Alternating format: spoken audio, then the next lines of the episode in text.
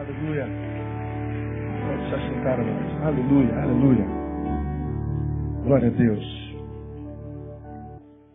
Nós estamos em Mateus capítulo 26 e terminando uma série de estudos. Você que vem pela primeira vez, quero que você saiba que você está indo, está vindo numa, numa série de dez sermões, onde nós estamos estudando esse tema que está aqui em cima de mim, que eu acho que é bastante pertinente para esse tempo que a gente chama de hoje.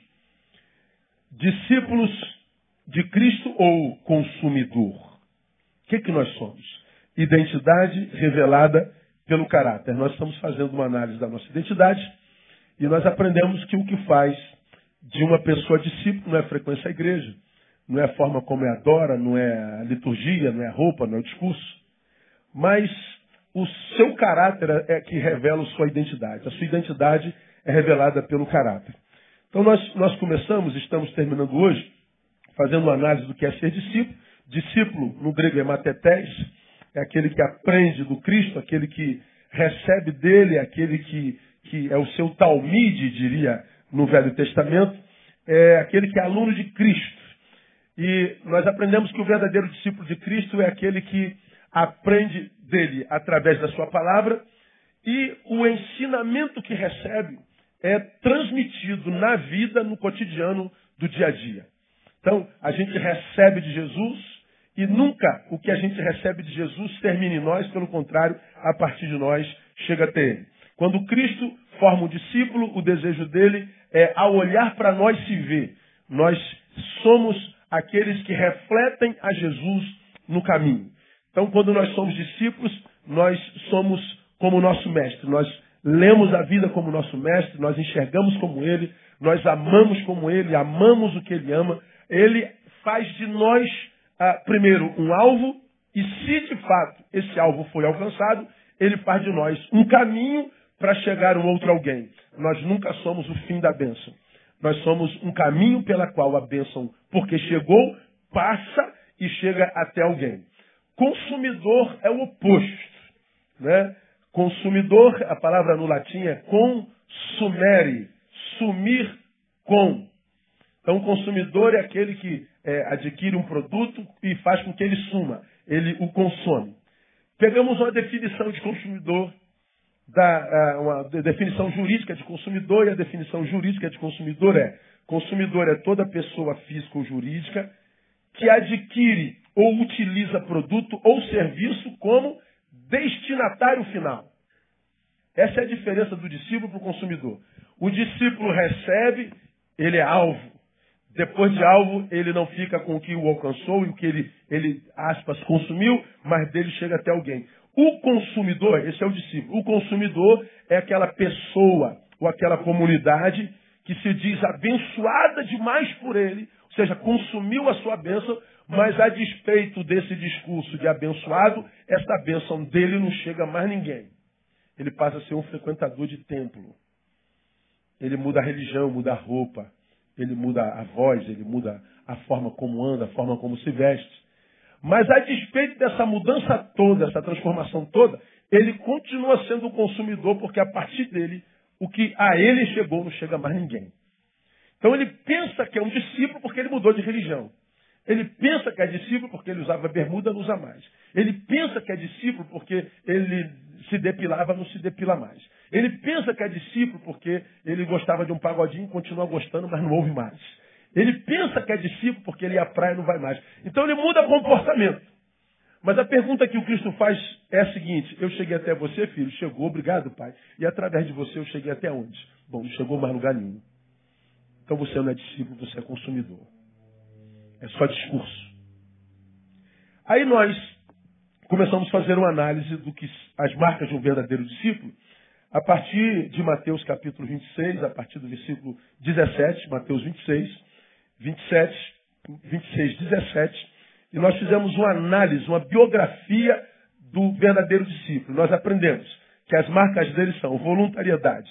Ele é voluntário, ninguém precisa mandar, ele está disponível. Ele é obediente, porque se ele se voluntariou, Cristo dá dom, faz dele útil. Se ele recebe o dom, ele recebe missão. Se eu me voluntario, eu recebo missão. Se eu recebo missão, então eu obedeço. Terceira marca, humanidade. Ele é humano.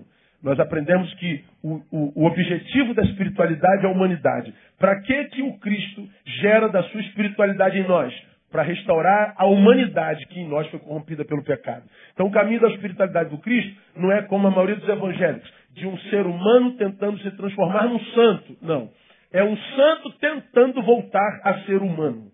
Então, quanto mais santo, mais humano. Quanto mais santo, mais gente boa. Quanto mais santo, mais sangue bom. Quanto mais santo, mais, mais querido, mais simpático, mais amável, mais amoroso. A espiritualidade do reino é atraente, não é repelente, como a maioria de nós. Então, humanidade. Quarta marca, hospitalidade. É aquele que cumpre 13 de, de, de, de Hebreus né, permaneça o amor fraternal. Isso é o versículo primeiro. Amor pelo irmão. Filos adelfos. Amor pelo irmão. Mas diz o versículo 2: E não vos esqueçais da hospitalidade, porque alguns, sem saberem, hospedaram anjos. A gente pensa no anjo, né? Mas o interessante do versículo é hospitalidade. É, amor ao irmão, Filadélfia. Hospitalidade, amor ao estranho, filoxenia. Filadélfia, amor ao irmão. Então, ah, ama o teu próximo. Mas não se esqueça da filoxenia, do amor ao estranho. Ou seja, se é discípulo, irmão, ele é humano, ele ama todo mundo, ele recebe bem todo mundo. O discípulo de Jesus ama até gente de quem ele não gosta, porque amor no Evangelho não é sentimento, é atitude. Então eu posso tratar quem eu amo, porque eu sinto amor afetivo por ele, de uma forma e eu posso não gostar dele, mas eu faço bem da mesma forma porque eu sou discípulo de Jesus. Eu faço bem ao outro não é porque ele merece, é porque Jesus fez a mim. Então eu sou o caminho de Deus na vida de alguém. Então, hospitalidade. Quinta marca, comunhão. Né? Sentar à mesa com. Né? Comunhão, desenvolver companheirismo. A sexta marca, verdade. E eu falei qual o dano da mentira. Sobretudo, o dano da mentira, que primeiro ela começa sendo uma prática, ou seja, mentira é uma coisa que eu conto. Depois é uma coisa na qual me transformo. Eu sou a personificação da mentira. Tem gente que conta mentira, tanta mentira, tanta mentira, que ao final ele nem sabe se a mentira que contou é verdade ou é mentira. Ele confunde se aquela história foi verdadeira ou não. E como tem gente mentirosa na igreja brasileira. A gente ouve alguns testemunhos que o Espírito Santo deve gemer. Meu Deus, não foi nada disso, cara. Que, meu Deus, quanta, quanta, é, quem conta um conto aumenta um ponto, né? E o cara diz, é para a glória do nome de Jesus. Não, não, é para a glória do seu nome. A maioria é assim. Então, primeiro eu conto a mentira, depois eu me transformo dela. Quando eu me transformo na mentira, qual é o problema? A reconfiguração paterna acontece. Porque eu sou filho de Deus, mas mentiroso, Sou filho de Deus, mas adotado pelo diabo, porque o pai do diabo, pai da mentira, é Satanás. Então, cuidado com a mentira na tua boca, viu, irmão? Pergunta, irmão, que está do seu lado. Você é mentiroso, irmão? Não responda não, pelo amor de Deus. A outra marca do verdadeiro discípulo, autogestão. Autogestão.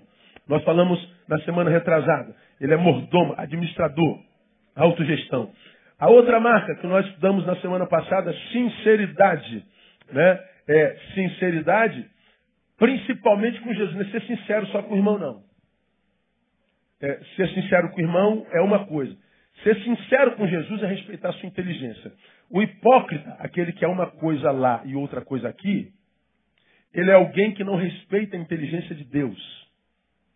Ele acredita que a falta de sinceridade dele, a hipocrisia dele, Deus compra. Né? Porque a igreja toda pensa que ele é aquilo tudo, a igreja toda pensa que eu sou isso tudo, eu penso que a igreja toda seja isso tudo. Então a gente tem honra entre os homens, mas a gente sabe que aquilo que a gente é na coletividade pouco tem a ver com aquilo que a gente é na subjetividade. Aí nós falamos que Deus não se relaciona com esse ser que nós somos quando tem olhos sobre nós. Ele se relaciona com aquele ser que a gente é quando não tem ninguém olhando para nós. Quem é você quando não tem ninguém olhando para você? Deus não se relaciona com Neil, o pastor Neil famoso, do púlpito no meio da multidão. Ele se relaciona com aquele Neil que nem é pastor. E que está sozinho com seus pensamentos, suas intenções, seus desejos, seu caráter. Quando eu opto pela hipocrisia, esperando aplauso humano, e na igreja eu sou um, lá fora eu sou outro, eu estou desrespeitando a inteligência de Deus. Deus, seu idiota mesmo, não vai saber o que, que eu estou fazendo mesmo? Então eu brinco com o teu nome. É. Aí eu costumo dizer que ninguém está na M à toa. Se está na M, ou seja, na mediocridade, pensou outra coisa, não pensou, irmão? Fala a verdade. Se você está vivendo vida medíocre, provavelmente a mereça. Ou faz o que não deve, ou o que deveria fazer não é feito. Deus abençoa os verdadeiros. E eu quero terminar esse estudo dizendo que a próxima marca e última é adoração. O versículo 30 diz lá, ah, depois que eles celebraram a ceia, tendo cantado um hino, saíram para o Monte das Oliveiras. Então, acabou como? Ah, começou na voluntariedade, terminou na adoração. Então, o discípulo é adorador. O problema é que quando nós evangélicos falamos de adoração, a gente sempre pensa na música que a gente canta na igreja. A gente sempre pensa que a adoração tem a ver com o que nós acabamos de fazer, cantar um corinho aqui, a Graziela, Graciela, Graziela, Gra, Graciele, Graciele. Então, Graciane, meu Deus, vamos ao papel. É graça. É graça, não é graça? Então, Graciane. Está aqui, ó, Graciane Farias. No final a gente conversa. Né? Então, a gente pensa que adorar é fazer o que a cantora fez aqui. Pronto, resolveu o problema. Não, isso aqui é cantar. Nessa cantoria, alguns de nós adoram e outros não. Mesmo que estejamos cantando a mesma música. A música pode ser usada para adorar, mas ela não é adoração propriamente dita. Aí onde é que nós, aliás, nós estamos quase sempre equivocados. A, a, a, a graça, a graça não é? Ela, ela começou aqui, pô, não, que eu sou da igreja pentecostal, na nossa igreja a gente diz glória a Deus, aleluia, amém tal. Os batistas são mais comedidos. Aí a gente imagina que ah, uma igreja saudável ou não, é adoradora ou não, pelo barulho que faz na igreja. Por exemplo, lá dá muito glória a Deus, aqui dá menos. Então lá tem mais poder do que aqui, lá tem mais unção do que aqui. Ou não, eu acho que lá é muito barulho, aqui é mais ordem, então a, a, a adoração está na ordem. A gente imagina que uma igreja é poderosa pelo que acontece no culto, ou seja, duas horas na semana, três horas na semana. A gente acredita que um cristão ele é poderoso e cheio do Espírito Santo em função do que ele faz no templo. É sempre no templo. Por que, que o templo, para a maioria dos crentes, é o termômetro da fé de alguém? Porque, primeiro, nós mudamos o evangelho. O evangelho é ide, não é vinde. Não é o que eu faço aqui, é o que eu faço quando isso aqui acaba. A pergunta é: você está sendo abençoado nesse culto? Glória a Deus, glória a Deus. Pastor, esse culto foi uma bênção maravilhosa. Deus me abençoou, falou muito comigo. Legal, mas isso não é importante. Não é importante o que aconteceu aqui. O que é importante para Deus? O que você vai fazer com o que aconteceu aqui? Deus te abençoou? Abençoou. Sim. O que você vai fazer com a bênção que Ele te deu hoje? Adoração é o que você faz lá com o que aconteceu aqui. Então Deus falou comigo nessa noite. Ok, então você foi abençoado porque Deus falou contigo. E o que, que você vai fazer com o que Deus falou contigo? Vai praticar? Não, então você não é adorador. Você é reprovado. Você recebeu e não compartilhou. Você é consumidor. De um consumidor nunca brota adoração. De árvore ruim não brota fruto bom. Adoração só é possível na vida de um discípulo. Porque a, a, a acusação de Jesus à mulher do poço é: vocês adoram o que não sabem. Então, a adoração de vocês é infrutífera. Porque não é adoração. Nós adoramos o que sabemos. Porque vocês não sabem, vocês dizem que a adoração é geográfica. É em Jerusalém. São nos montes. Não, mas já chegou a hora, a hora é agora. Em que a gente adora o Pai em espírito e verdade. Não tem a ver com geografia, com forma, com, com liturgia, se está junto. Não. Isso somos nós que achamos. Então a adoração quase sempre começa quando o culto acaba. Olha aí, mastiga aí com os dentes do cérebro. Estou cultuando. Pode ser que eu não esteja adorando. A adoração vai ver, vai vir com o aproveitamento que a gente faz com o que aconteceu no culto. Tem a ver com aquela perguntinha que vocês já são doutores em saber. Onde a gente vai, a gente ouve o tempo todo, quantos estão felizes em estar na presença de Deus? Aleluia! E todo mundo diz, aleluia! Quantos estão felizes por estar na presença do Espírito Santo? Aleluia! Bobagem, conversa boba. A pergunta é, não é se você está, tem prazer em estar na presença de Deus. A pergunta é, Deus tem prazer em estar na tua presença? Está na presença dele quem não quer. Mesmo quem está em pecado, porque nele é misericórdia. Agora a pergunta é: Deus tem prazer em estar na tua presença? Essa é a pergunta. Lembrando que não é esse que eu sou aqui, nem você aí, porque aqui nós não estamos. Esse culto é como um baile fantasia. A gente se arruma para vir para o culto. A gente bota a melhor roupa, a irmã faz chapinha, a irmã bota batom, o irmão bota a roupinha de igreja, de vaso, os irmãos é, toma, toma banho, bota perfume e vem para a igreja. Por que você se arruma para vir para a igreja para ir para o coletivo? Porque você se arruma para quem está lá e não é para Deus. Porque diante de Deus todos nós estamos nus.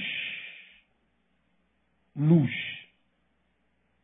Não há roupa diante de Deus. Não há terno, gravata, não há bermuda. Nada. Todos nós estamos nus. A nossa nudez é patente, é, é latente, é, é, é, é realidade de Deus. Deus olha para o coração. Quem olha para fora são os homens. Então, adoração não tem a ver com performance cultica, com domingo, com templo, com liturgia, com modelo, com, com, com, com isso, aquilo. Tem a ver com o que, irmão? Com pessoalidade, subjetividade e caráter. É a gente individualmente fazermos o que a palavra diz, examine-se, pois o homem a si mesmo. E se fizer uma análise honesta, responda para si mesmo: Deus tem prazer em estar na tua presença tem, pastor, tem certeza. Então você é um adorador. Você não é só um adorador, você é a adoração.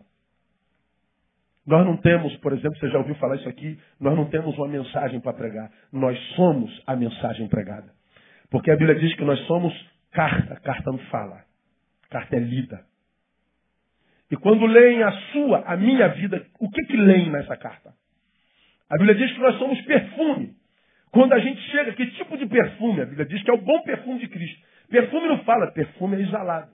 O que é adoração? É, é esse perfume que a gente exala, essa mensagem que leem em nós. Então, a adoração verdadeira não tem a ver com a minha voz. A, a, a cantora cantou muito bem, mas você pode ser o cara, a mulher mais desafinada do mundo aqui. E vocês estão cantando juntos? Deus está ouvindo, não é a voz não é a voz. Deus ouve o que sai do coração. Ele é um ouvinte de corações. Então a adoração não é o que eu faço, adoração é o que eu sou. Adoração, mais do que isso. Perceba.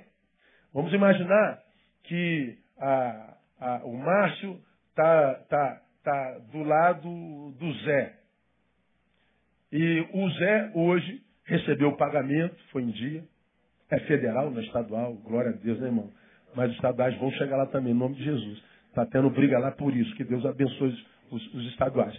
O Zé recebeu o pagamento hoje, na volta comprou um perfume novo. Sentou do lado do, do, do Márcio. Quando ele sentou do lado do Márcio, quando a gente sente um perfume bom na vida de alguém, é, qual a cara que a gente faz quando a gente, a gente sente perfume bom? Faz aí. O biquinho. A gente sente com o nariz, mas faz biquinho. Né?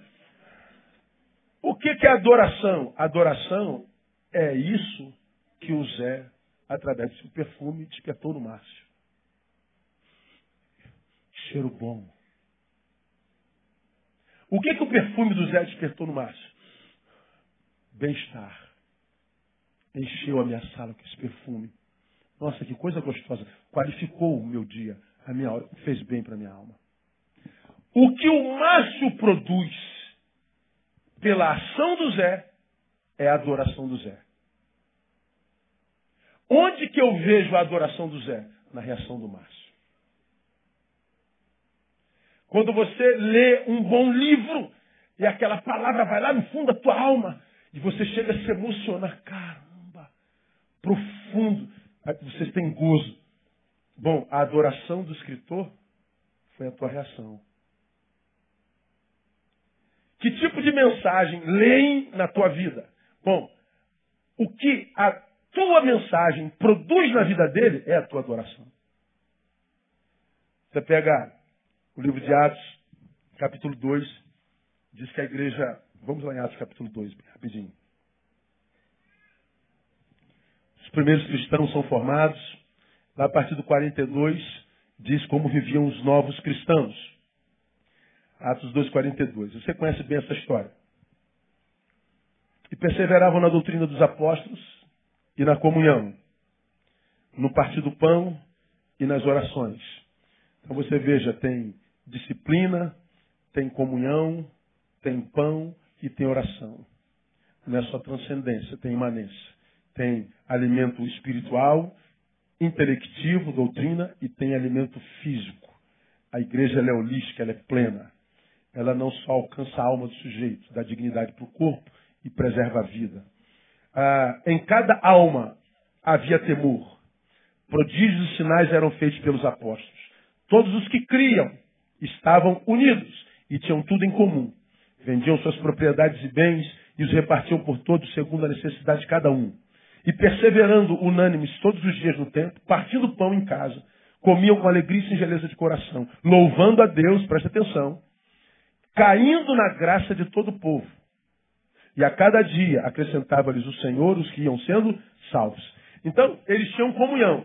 Né? E a, a, a bênção de Deus está na comunhão. Né? Ele ordena a bênção na comunhão. Nessa comunhão, eles louvam. Aí você vê que eles estão no templo adorando, é, é, estudando a palavra, mas também eles tinham comunhão em casa.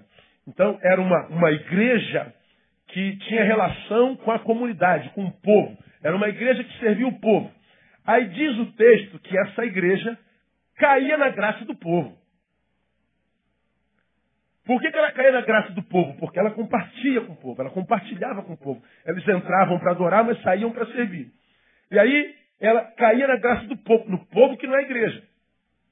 Então o povo olhava para a igreja de Jesus e dizia: Amamos a igreja de Jesus. Por que vocês amam a igreja de Jesus? Porque ela compartilha o pão com a gente. Ela não só ora, ela não só quer alcançar nossa alma, ela traz dignidade para a nossa comunidade. É uma igreja que está em serviço, uma igreja que está em missão, porque é uma igreja de voluntários, de gente humana, é uma igreja de gente que diz a verdade, é uma igreja de gente que tem autogestão, portanto tem tempo para a família, tem tempo para Deus, tem tempo para o próximo, tem tempo para todo mundo. É uma igreja saudável. Aí diz o texto que ela caiu na graça do povo. Pois bem, você já aprendeu isso aqui, mas nunca é demais repetir.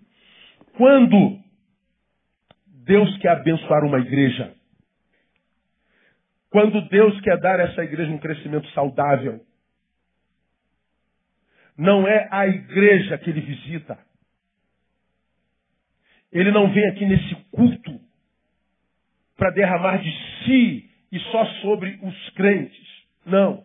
Quando Deus desce, não é a igreja que ele vem, ele vai ao povo. Ele vai à comunidade. E na comunidade ele sonda. O que, que essa comunidade sente por sua igreja naquela localidade? O que, que vocês me dizem sobre minha igreja aqui? Se a comunidade fala assim, ó, sua igreja que só faz barulho, Deus. Sua igreja nada é a mesma coisa. Se sair daqui, a gente nem vai saber que saiu. Sua igreja aqui não tem relevância nenhuma. Não há nada que ela preste de bom para a comunidade onde ela está inserida. Está aqui há 50 anos, mas não há nada, não melhorou a qualidade de vida de ninguém. Eles existem para si, eles são fim em si mesmos, dizem que estão cheios do Senhor, mas a partir deles o Senhor não tem chegado a lugar absolutamente nenhum. Então, se a sua igreja está aqui ou se não está aqui, não muda nada. Bom, essa igreja não caiu na graça do povo. Portanto, à luz da palavra, Deus não tiraria desse povo para acrescentar a igreja. Porque Deus não colocaria gente que ele ame por quem morreu no lugar pela qual eles não têm, têm, têm, afeto algum. Portanto, se a igreja cresce sem cair na graça do povo, ou seja, sem servir o povo, esse crescimento é marqueteiro, esse crescimento é midiático, esse crescimento é por barateamento do evangelho, está vendendo milagre, está vendendo alguma coisa mas não é crescimento dado por Deus. Logo, a qualidade de relação dessa igreja vai ser sempre uma relação quase sempre performática. Nós seremos um aparentemente, mas nas entranhas, a qualidade de vida é a mesma. A fofoca, é a apontação de dedo. Apontação, existe essa palavra? Apontamento, sei lá. Dá para entender? Dá. É apontar de dedo. Nós vamos ficar tomando conta vida do outro. Viu a saia daquela irmã? E você viu o cabelo daquela? Meu Deus, sangue de Jesus tem poder. Está amarrado, aquela irmã não vai para o céu, não. Uma fofocaiada danada. É controle, ausência de misericórdia. E nós fazemos tudo isso em nome de Deus, mas em nome da religião. O que é louvor de uma igreja? Aprenda, minha igreja. Se você não é me ouvir, não precisa ouvir. Mas você que é nome da igreja Basta Betânia. O louvor de uma igreja não é a música que a gente canta para Deus. O louvor da igreja é o que a gente desperta na comunidade onde a gente está plantado. Deus, o meu louvor tu colhe da comunidade que a gente serve. O meu louvor tu colhe daquele que lê a minha vida. O meu louvor tu colhe do, do coração daquele que sente o meu cheiro. É lá que vem o meu louvor. Uns aos outros.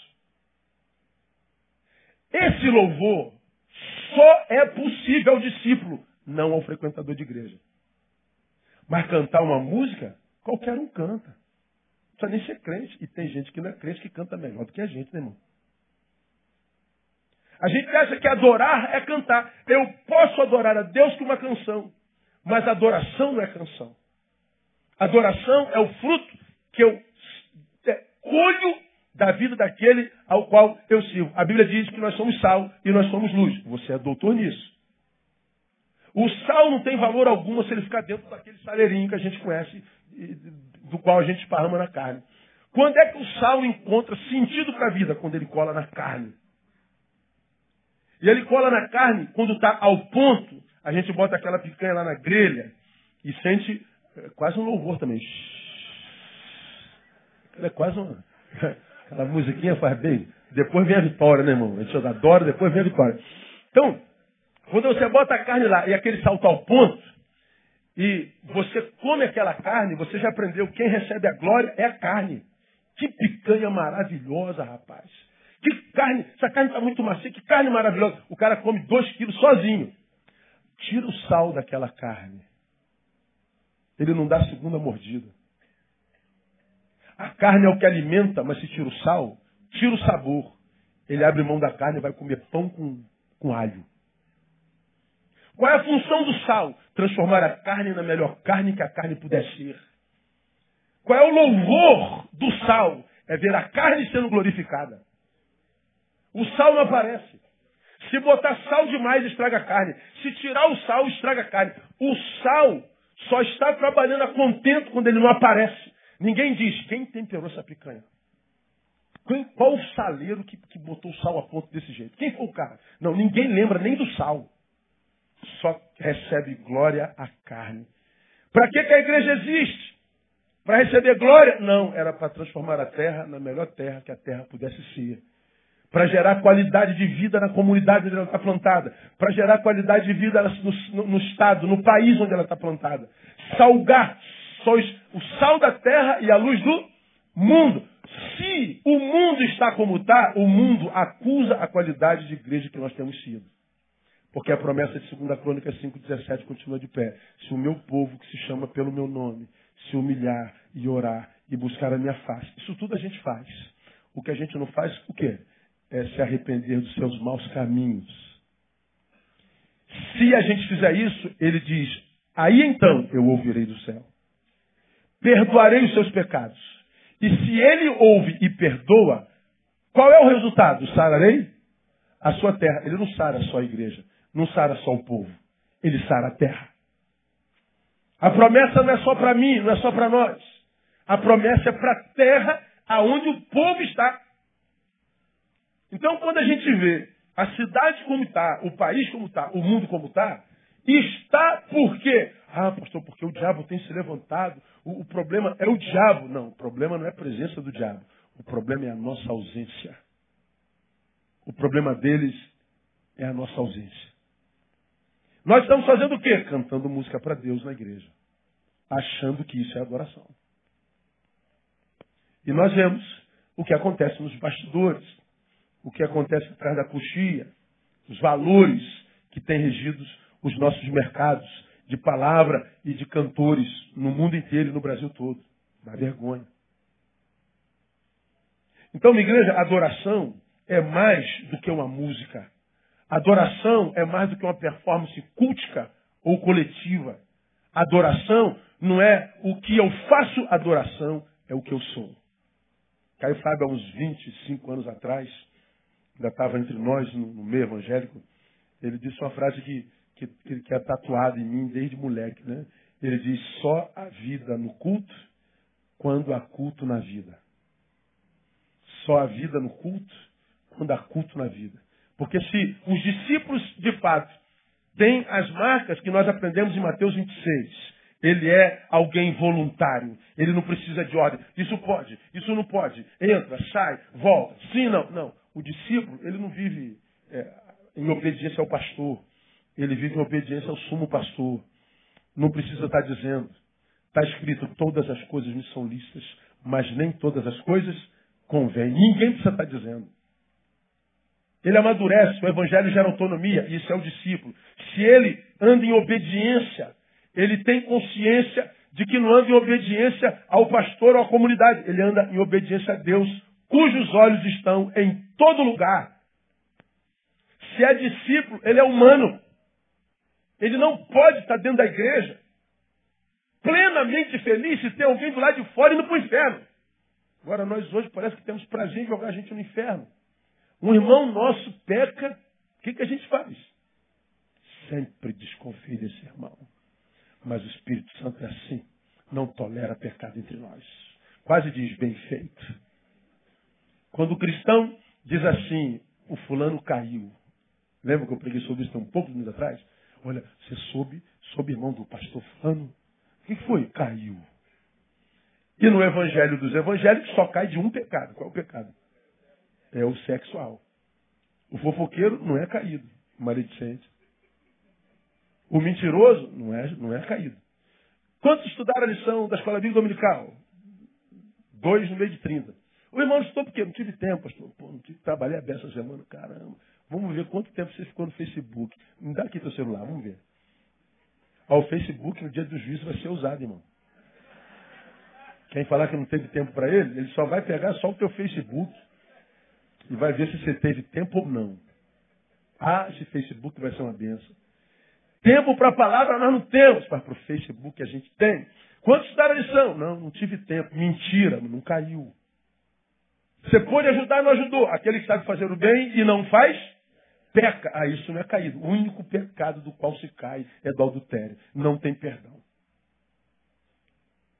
Então nós fazemos concessão. Nós acusamos os de lá, mas para nós há pecado para a morte e pecado venial. Somos iguaizinhos. Então, é, nós somos. O, o, o discípulo é humano. Então, o, o, discípulo de Jesus, segura essa irmão, que essa aqui é pesada. Um discípulo de Jesus nunca terá alegria plena. Que isso, pastor? Isso já está herege, já é heresia. Pô. Como que ele não vai ter alegria plena? Ele não tem Jesus? Tem. Mas é exatamente por isso.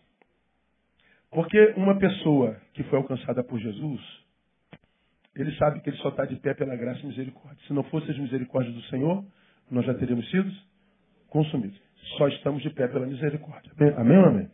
Pois bem, estamos debaixo da graça. Graça é favor e merecido. Eu só estou em pé por causa da graça, eu não mereço. Se eu tenho consciência disso, ou seja, estou de fato debaixo da graça, quando eu vejo alguém longe da graça, eu sofro. Enquanto houver caídos do lado do discípulo, esse discípulo não vai ter paz nem alegria plena. Por quê? Falta Jesus? Não, por causa da misericórdia que o faz condescendente com o caído, que faz com que ele tenha empatia para com o caído, que faz com que ele faça para com o caído exatamente o que Jesus fez com ele. Agora, veja se essa realidade não parece utópica entre nós.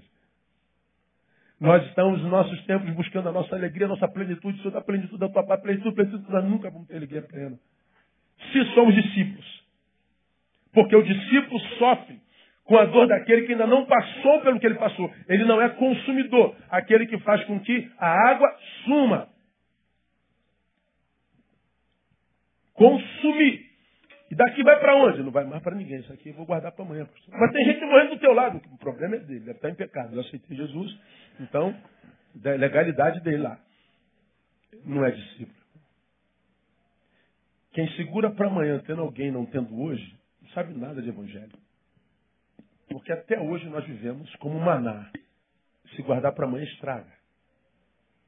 Basta cada dia o seu mal. O mal de hoje é sede. E nós estamos juntos. Então essa água que já me saciou tem que chegar até alguém. E se essa água não chega a alguém por minha causa, eu não sou discípulo.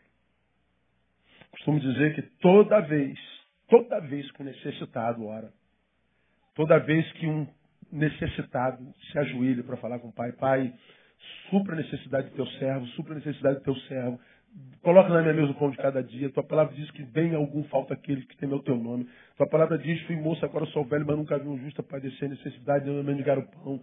Deus, sobre teu Toda vez que o necessitado se ajoelha para orar, Deus ouve a sua súplica na hora. E Deus libera a provisão na hora. O que se não sabe é se aquele para quem liberou a provisão vai levar até ele. Deus o ouve na hora e libera a provisão na hora. O que não acontece é de que aquele que recebeu a provisão leve até o necessitado. Você se lembra da menina da nossa igreja, hoje está na Itália, defendendo a tese dela de, de mestrado. O camarada ficou bravo lá porque ela acabou a tese dela dizendo eu sou o pão da vida. Fez uma citação bíblica. O cara da banca lá ficou bravo. Isso aqui é uma academia. Você está defendendo atrás de mestrado, você acabou citando um texto bíblico, que, que no seu cara ficou bravo, era teu. Se Jesus fosse o pão da vida, não haveria fome no mundo, lembra disso? Como é que você dizia sou o pão da vida? Que palhaçada. Se ele fosse pão da vida, tinha alguém com fome no mundo, tanta gente morrendo de fome no mundo, você vem acabar a tua tese com, com, com, com, com Bíblia? Estou tentado a te dar zero. Aí ela brilhantemente fala assim, mas professor, o que, que Jesus tem a ver com a fome no mundo? Jesus não tem nada a ver com a fome do mundo. Ele é o pão? Ele, é, mas ele não tem nada a ver com a fome do mundo. Professor, o culpado da fome do mundo somos nós, que temos dois pães e não compartilhamos. O culpado da fome do mundo é o Senhor, professor. Sou eu. Somos nós que temos sobrando e não compartilhamos. Somos nós o culpado de tudo nesse mundo. Então, minha igreja, se você quer prestar um culto de louvor ao Senhor, se você quer adorar ao Senhor, pegue essa água e compartilhe com o necessitado. Porque você vai ouvir no dia do juízo: Vinde, bendito de meu Pai. Toma por herança o reino que vos está preparado. Você é discípulo, você é adorador. Porque eu tive sede e me deste de beber. Mas quando tu, tu tiveste sede, eu te dei de beber? Quando fizeste a qualquer um dos meus pequeninos fizestes a mim. E você foi um adorador. Por quê? Porque quando a água que você deu ao teu pequenino saciou, o coração dele produziu o melhor louvor que eu posso tirar de alguém. E o louvor que eu tirei dele é teu, meu servo. A minha adoração, Deus encontra em vocês. A adoração de vocês, Deus encontra no outro. Não é uma musiquinha que a gente canta. Não é uma reuniãozinha que a gente vai. É muito fácil. Se fosse assim, só um discípulo pode adorar. E eu concluo essa, esse, esse final lembrando a você o conceito do que é ser abençoado no Evangelho, e nunca é demais. A gente se acha muito abençoado. Ah, Deus tem me abençoado, Deus tem me abençoado, Deus tem me abençoado, Deus tem me abençoado. Oh, que lindo, legal, parabéns. Por que você se acha abençoado? É porque, de repente, é igual esse cara que recebeu algo aqui, ó eu estou com sede e pedi a Deus que me abençoasse. Ora, o que, que uma pessoa com sede espera que Deus faça por ele quando diz, me abençoa, Deus? O que, que um sedento espera? Que chegue água, lógico. O cara está com sede vai chegar um tênis. Ele vai jogar no lixo. Estou no deserto, estou sem beber água. Estou com Cristo no deserto, 40 dias e 40 noites sem comer, sem beber. Qual é a bênção que eu quero? Eu quero pão, eu quero água. E aí alguém vai e faz com que a água dele chegue lá e ele bebe a água. Nós evangélicos falamos assim, ah, Deus me abençoou, irmãos. Quero contar o testemunho para os irmãos. Eu estava com muita sede no deserto. E Deus me abençoou me trazendo água. Então sou um abençoado. Não, você não é abençoado. Você é um descedentado. Você é alguém que estava com sede e não está mais. Você estava sozinho nesse deserto? Só você que tem sede? Só você que tem problema? Você conhece mais alguém que tem problema, tem sede, tem carência, tem necessidade? Ou você é o único no mundo que tem problema? Não, tem, todo mundo tem problema. Pois é. Então você não está sozinho no mundo. Você não está sozinho no deserto com sede. Então quando a água chega até você, você não se torna abençoado. Você se torna descedentado. Bebeu água suficiente, está com sede? Não, então você é um descedentado. Não, não é abençoado. Mas tem alguém que está do teu lado que tem sede também, sobrou água. Ali, o Léo está morrendo de sede. Que Léo? Que Léo? Eu sou um descedentado porque a água chegou. Aí o Léo está com sede. Quando eu compartilho a água, pum, agora eu sou um abençoado. Eu não sou abençoado quando a bênção chega. Eu me torno abençoado quando eu reproduzo a bênção. Um padeiro produz pão, um doceiro produz doce. Um abençoado produz bênção.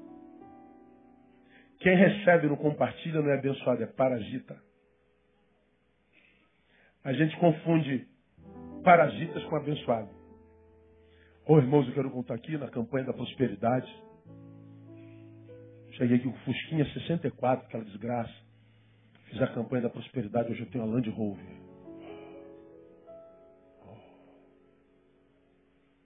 Aí, como eu costumo brincar, falando sério, você estava indo para o inferno de Fusca, agora está indo para o inferno de Land Rover. Ainda chega primeiro, porque a Land Rover anda rápido. Porque a maioria desses com Fusquinha vem para a igreja com a Land Rover escrece de Deus. Oh, eu cheguei aqui, Deus me abençoou, estava com câncer, agora eu estou curado. Legal. Você, quando estava doente, estava pertinho de Deus e não largava dele. Agora você está curado. O que você vai fazer curado para ele? Ah, não faz nada curado? Então você estava indo para o inferno doente, agora está indo para o inferno saudável. Você não é discípulo. Eu não sou abençoado quando a bênção chega. Eu sou abençoado quando a partir de mim a bênção chega até alguém. Eu não sou o destinatário da bênção, sou o transporte dela. E o que eu produzo no meu irmão, isso é o meu louvor. De modo que se eu não produzo em ninguém, eu não sou adorador. Sou consumidor.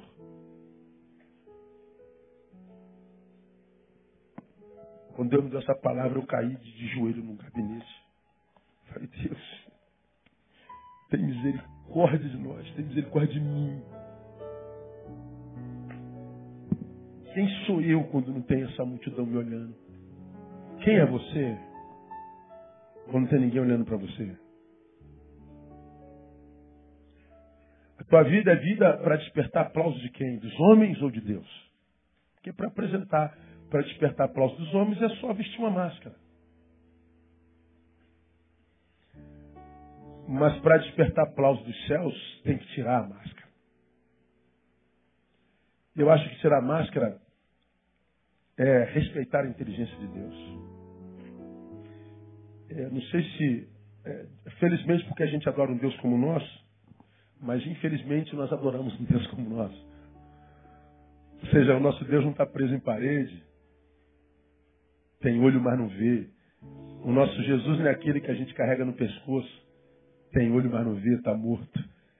O nosso Deus é aquele que foram buscá-lo no túmulo, havia um anjo na porta daquele túmulo dizendo, por que buscais entre os mortos aquele que vive. Ele não está aqui, ele ressuscitou. Pode aplaudi-lo. E esse Deus ressurreto é aquele a respeito do qual a palavra diz: os seus olhos estão em todo lugar. Meu irmão, não tem como se esconder dele. Não tem como.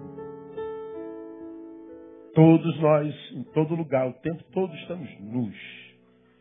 Então, Viver a verdade é dizer, Deus, eu respeito a tua inteligência. E se eu não posso despertar aplausos dos céus, para que me serve dos homens? E como nós vivemos numa geração que quer ser amada por todo mundo, quer ser aplaudida por todo mundo, que não consegue lidar com uma crítica, com, com uma opinião contrária, que vocifera, que é deformado pela primeira mentira que falaram a respeito dele, e você trata na mesma moeda, você responde a mesma. Uma geração que perdeu a bênção do silêncio, da quietude, por isso não conhece a Deus, porque a Bíblia diz que só se conhece a Deus na quietude. Aquietai-vos e sabei que eu sou Deus. Só se sabe Deus no silêncio. E nós perdemos a possibilidade do silêncio e da quietude. É só parar que a gente liga isso aqui. Sobrou um tempinho a gente foge para cá. Então não tem mais tempo para Deus. Você vai. Eu, cadê? Eu vou mostrar a foto. Tem câmera. Dá para jogar aqui a câmera agora? Dá? Tem algum jeito não? Acho que não dá. No domingo passado nós jogamos. Eu queria mostrar uma foto para vocês. Para a gente terminar, para ver que nível de hipocrisia que a gente chega. E tem que pedir a Deus para livrar a gente disso. Parece, irmã, minha irmã, apareça.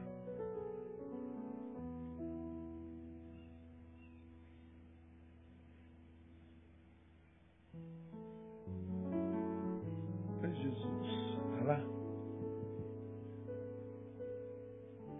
Cadê minha irmãzinha, Jesus? Vem, minha irmã. Me envergonha, não.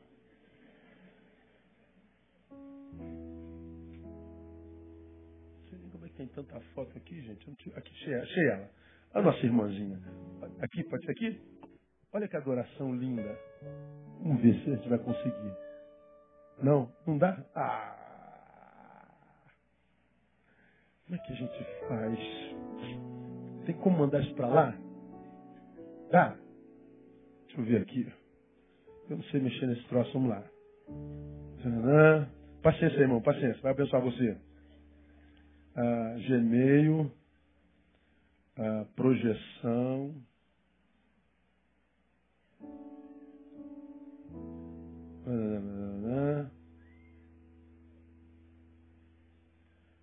Concluído. Mandei. Chegar, eu não sei. Mas acho que exemplificaria bem o que estou querendo dizer para você. Vê se chegou. Está na nuvem. É, uma vez meu, meu iPad quebrou, vou mexer em linguiça. O iPad quebrou. Aí eu fui na Apple ver se dava para consertar a tela. Aí ele falou, não dá, mas a gente faz mais barato, só deixa isso aqui, aí tem um desconto de 80%, eu peguei o um novo. Eu falei, como é que eu passo daqui para cá? Ele me ajudou, tal, não sei o quê. Aí ele passou, pronto, já passou. Aí eu abri o outro, não tinha nada lá. Aí eu falei assim, cara, não chegou não. Não, mas já vai chegar. Mas já saiu daqui, por que não chegou lá? Não está nas nuvens. Eu falei, gente, que raio de nuvem é essa? Onde, onde é que está essa nuvem? Ah, moça, aí. Que nuvem está na nuvem? Que nuvem é essa? Quem coordena essa nuvem? Quem segura esse negócio na nuvem esses minutos lá? Que diabo de nuvem é essa? Está na nuvem.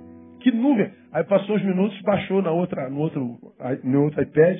Falei, que nuvem é essa? É sinistro, a Apple vai dominar o mundo. Chegou não? Ô Jesus, pera aí, Jesus. Quero mostrar a devoção uma adoradora, irmão. Quero mostrar uma adoradora para você. Para a gente fugir da hipocrisia. Então, amados, eu não sei se vai aparecer lá. Geralmente demora do iPad. Guarda isso. Para quem deseja ser um bom adorador, não precisa cantar bem. Não precisa performance, nem vender imagem de santarrão no culto. Porque adoração não tem a ver com canções, eu posso adorá-lo com canções mas adoração que eu desperto no meu irmão com a minha vida. A minha adoração, Deus colhe no outro. A adoração da igreja, Deus não colhe do culto, colhe na comunidade. E o reconhecimento de que Deus recebeu a adoração é o crescimento que Ele mesmo dá à igreja. Não há forçação de barra, é o crescimento natural da igreja. Não é técnica, não é G12, M12, MDA, igreja com propósito, rede ministerial. Não, não é técnica. É crescimento natural. Porque a igreja não é uma instituição, é um organismo. Todo organismo saudável cresce sem fazer força. Não precisa fazer força. Mamãe não planeja crescimento do filho, só dá saúde, alimento. Não há força. É crescimento natural. Agora, se nós formos uma comunidade de de, de, de consumidores travestidos de cristãos, travestidos de discípulos, a gente cresce para morrer. Porque não vai acontecer jamais. Chegou não, né? Então, a gente deixa para domingo. Domingo eu mostro a vocês a foto da nossa irmãzinha adorando ao Senhor, que é, chega a ser cômico.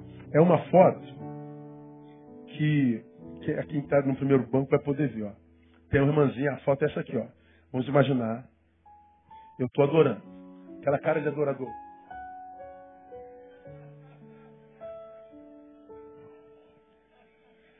Só que ela ela, ela tá com essa cara de adorador, tirando a foto. Alguém na frente dela tirou a foto dela adorando e se fotografando. Aí está aqui a foto dela. Aqui. Ela está adorando com aquela cara de adorador e tirando selfie adorando ao Senhor, assim, bem compenetrado. É o cúmulo do cúmulo do cúmulo da hipocrisia. Porque ela está adorando, tirando a foto, depois ela bota no Facebook, amo adorar ao Senhor. Se sentindo feliz adorando ao Senhor. Ah, é cômico. É, é assim, um absurdo do absurdo. Quem está no primeiro banco vai ser abençoado. Pode ver, vem aqui.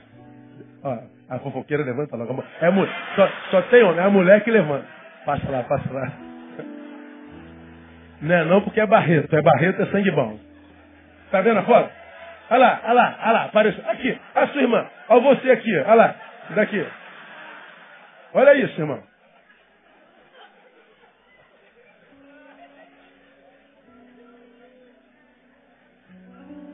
É no culto, tá vendo lá atrás, todo mundo adorando?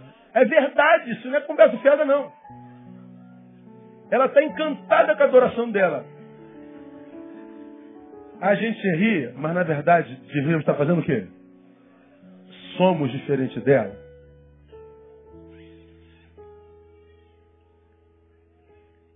Aplauso de quem que a gente quer retirar? Dos homens ou de Deus? De Deus não se tira aplauso no culto, não. Nem no culto. De Deus se tira aplauso lá fora. O que, que a gente desperta no outro? O dia que a gente despertar adoração nesse planeta, Aí nós vamos ver a glória de Deus enchendo a terra. Como as águas cobrem o mar. Os aplaudimos, ficar em pé. Vamos embora para casa.